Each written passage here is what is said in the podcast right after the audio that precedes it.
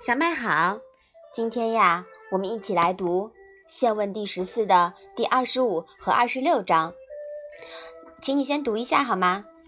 岐伯玉使人于孔子，孔子与之作而问焉，曰：“夫子何为？”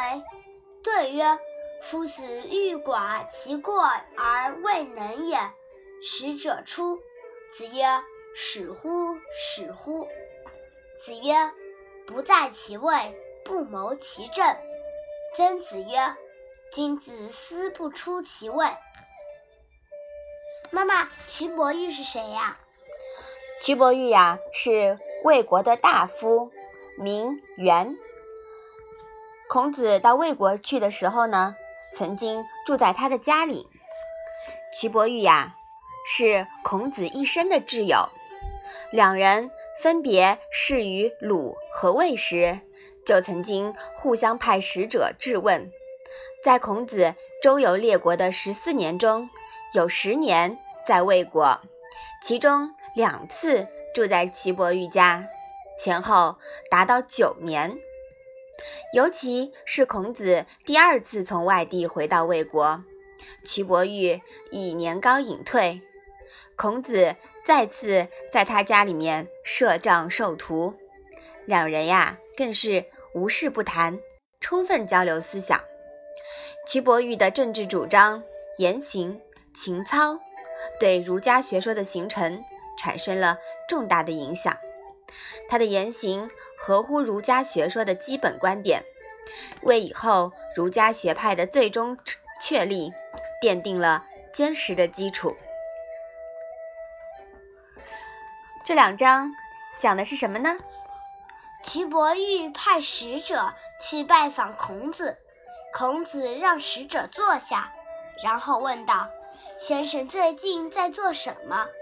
使者回答说：“先生想要减少自己的错误，但未能做到。”使者走了以后，孔子说：“好一位使者啊！好一位使者啊！”孔子说。不在那个职位，就不要考虑那个职位上的事情。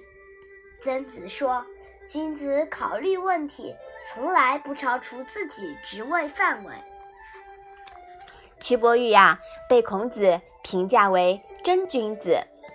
没想到他的使者呢，也有君子之风，真是近朱者赤啊。孔子后来评价瞿伯玉：“邦有道则仕。”邦无道，则卷而怀之。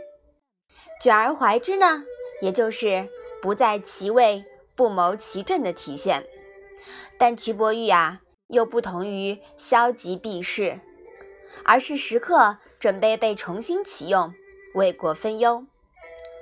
瞿伯玉既不越位，也不怨天尤人，拿得起，放得下，颇像得道之人，安静做自己。无处不修行，难怪孔子呀称瞿伯玉为君子呢。好，我们把这两章啊再来读一下。瞿伯玉使人于孔子，孔子与之作而问焉，曰：“夫子何为？”对曰：“夫子欲寡其过而未能也。”使者出，子曰。使乎！使乎！子曰：“不在其位，不谋其政。”曾子曰：“君子思不出其位。”嗯，好的。